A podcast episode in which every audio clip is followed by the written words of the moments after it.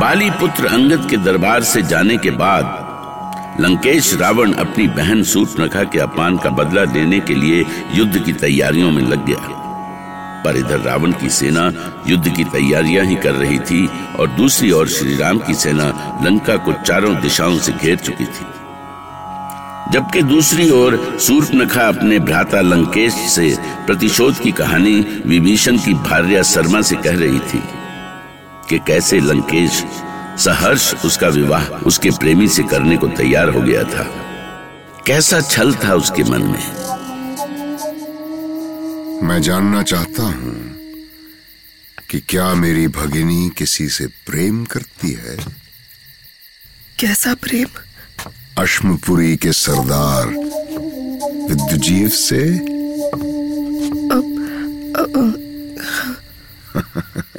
तो लज्जा किस बात की है? प्रेम कोई अपराध तो नहीं। बता क्या वो तुझसे मिलता है? कभी कभी किंतु मुझसे कभी बताया क्यों नहीं? भाभी कहती हैं प्रेम एक धोखा है। भाभी की बातें सच मानती हो? मानती नहीं डरती हूँ। कि कहीं आपके पास सूचना ना पहुँचे और आप मना न कर दें। किंतु मैं प्रेम को जीवन का अनिवार्य तत्व मानता हूँ। हाँ एक बात का सदा ध्यान रखना चाहिए कि दूसरों के साथ जीवित रहने के लिए उनके प्रति सच्चा रहना आवश्यक है। ये मैं समझती हूँ रक्षेंद्र। तो क्या तुम विद्युजीव से विवाह करना चाहती हो। हाँ। किंतु वो तुम्हारे योग्य नहीं है। वो दानव कुल से है। अश्मपुरी का सरदार होकर भी वहाँ जाने से बहुत डरता है। बहुत से शत्रु हैं उसके। अच्छा होगा कि तुम किसी राक्षस कुल के राजकुमार से विवाह कर लो। वो तुम्हारी भावनाओं का सदा ध्यान रखेगा। मेरा निर्णय अटल है लंकेश। मैं विवाह करूँगी तो केवल विद्युजीव से। अन्यथा नहीं। कभी नहीं। ऐसा ही है तो जाओ उससे गंधर्व विवाह कर लो। हम तुम्हारी सुखी वैवाहिक जीवन की कामना करते हैं।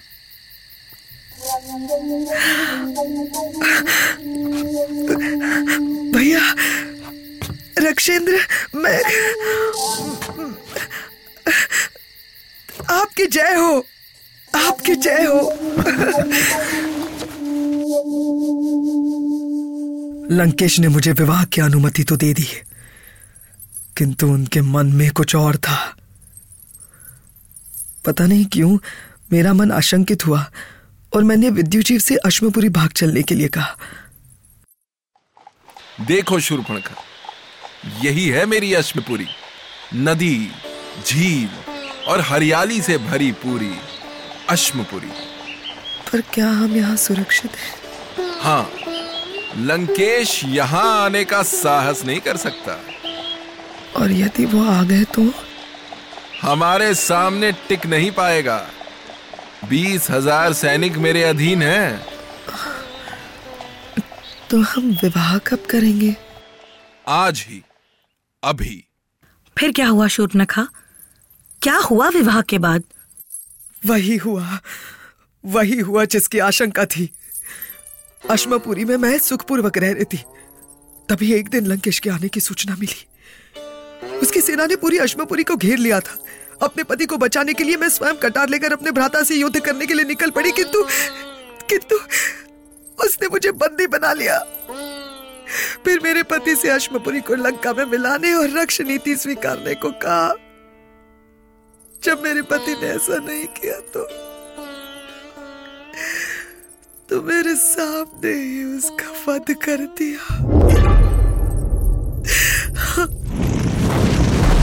तुझे मरना होगा विद्युजीव जो लंकेश की शरण में नहीं उसे जीने का भी अधिकार नहीं।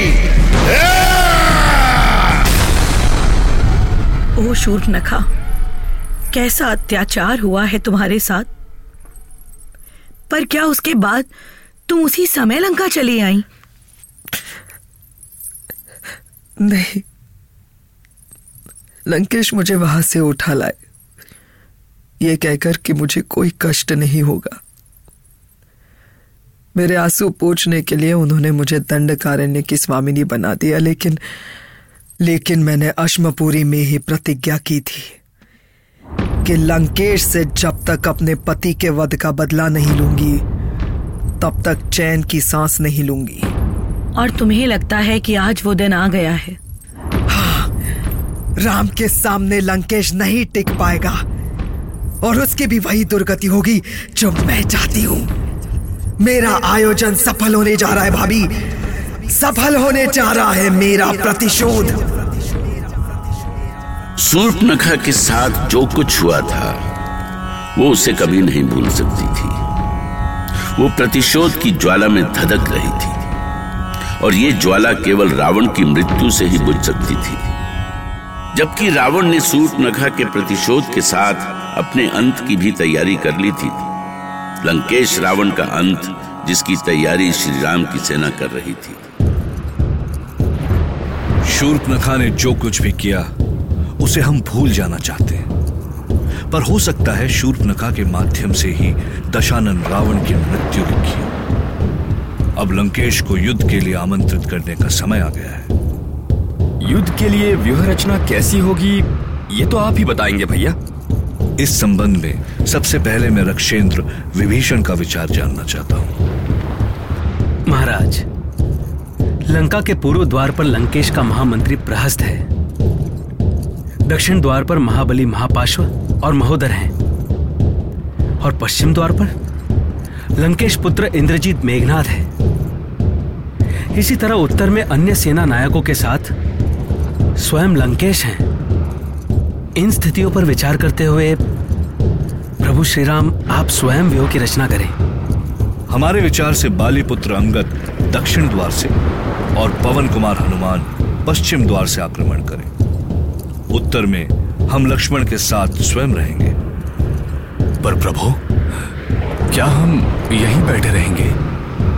नहीं वानर राज आप जामवंत और रक्षेंद्र विभीषण के साथ मध्य भाग से आक्रमण करेंगे। प्रभु श्री राम की! रघुपति श्री राम की! हनुमान, ये जय जयकार का नहीं, युद्ध का समय है। मैं तो लंका पर चढ़ाई करने ही जा रहा था। बस उससे पहले प्रभु की जय जयकार करके उनका आशीर्वाद पाना चाहता था।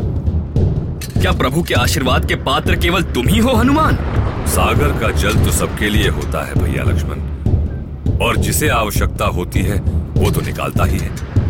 चाहे वो किसी पात्र में निकाले या तो ये जान लो कि यहाँ तुम्हारे अलावा भी लोगों के पास जल पात्र हैं।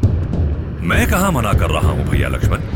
आप चाहे तो ये विवाद का विषय नहीं है हनुमान। जाओ और लंकेश के विरुद्ध युद्ध का शंखनाद करो। जो आज्ञा प्रभु। महाराज महाराज लंकेश आक्रमण के लिए राम की सेना प्रस्थान कर चुकी है। निर्भय होकर सामना करो और इंद्रजीत मेघनाथ को सूचना दो। राम और रावण की सेनाओं में घमासान युद्ध छिड़ गया। राक्षस सैनिकों के खड़ग वानर सैनिकों की गदाओं से टकराने लगे। इधर दूर सुबेल पर्वत के शिखर से श्री राम और लक्ष्मण रावण की सेना की शक्ति का अनुमान लगाने लगे। देखो लक्ष्मण, लंकापति रावण उस विशाल रथ पर सवार युद्ध क्षेत्र की ओर बढ़ रहा है। हमारी ही तरह वो हमारे सैन्य शक्ति का अनुमान लगाने निकला है, भैया। देखिए, वो कितनी चौकन्नी दृष्टि से चारों ओर देख रहा है। अब हमारी शक्ति का अनुमान लगाकर भी क्या करेगा? वो तो पहले ही अपने अहंकार में सच्चाई को पूरी तरह से भूल चुका है, लक्ष्मण। देखिए, भैया, अब भी उसके मुख पर चिंता की कोई रेखा नहीं है। यही तो अहंकार है, लक्ष्मण। ये तो निश्चित ही है कि रावण की इस सुंदर नगरी की दुर्दशा हो जाएगी। और इसका दायित्व केवल लंकापति रावण का ही होगा। और इसके साथ ही हा? क्या हुआ भैया? आप चुप क्यों हो गए? सीता का स्मरण हुआ है लक्ष्मण। पता नहीं पता नहीं उन पर क्या बीत रही होगी। कितनी कितनी विवश होगी वो। अब कैसी चिंता भैया? अब तक तो भाभी को भी पता चल गया होगा कि हम उन्हें वापस ले जाने के लिए युद्ध कर रहे हैं। पर पर उन्हें कौन देगा ये सूचना? कौन बताएगा ये समाचार? सीता आँखें खोलो पुत्री। देखो नया सवेरा होने वाला है। आओ अशोक के फूलों से तुम्हारी वेणी सजा दूँ। किसके लिए सजाऊं ये वेणी? किसके लिए श्रृंगार करूँ? अपने पति श्री राम के लिए। मुझे हँसी का पात्र क्यों बना रही हो? क्या लंकेश ने कोई नई चाल चली है? वो तो अपनी ही चालों में उलझ गए हैं बेटी सीता। परंतु जानती हो तुम्हारे पति श्री राम ने अपनी पूरी सेना के साथ लंका पर आक्रमण कर दिया है। क्या, क्या ये सच है माँ? मैं कभी झूठ नहीं बोलती सीता। यदि कभी झूठ बोला भी है तो केवल तुम्हारे लिए। जैसे ही मैंने श्री राम के आक्रमण की बात सुनी भागती हुई तुम्हारे पास आई। तो रघुकुल नंदन हमें ले जाने के लिए यहाँ तक आएँगे? यहाँ तक आए या नहीं? पर ये महायुद्ध तो तुम्हारे लिए ही हो रहा है। अरे लंकेश का रथ तो इधर ही चला आ रहा है। पता नहीं कौन सी सूचना देने आ रहे हैं, लंकेश। तुम भय मत करना। वो जो भी कहे, चुपचाप सुन लेना। रावण को उस ओर आता देखकर त्रिजटा देवी सीता को समझाते हुए एक ओर ऐसे खड़ी हो गई, जैसे सीता से उसने कोई बात ही न की हो। रावण का रथ सीता के पास रुका, पर आज उसके मुख पर बिल्कुल अलग भाव थे।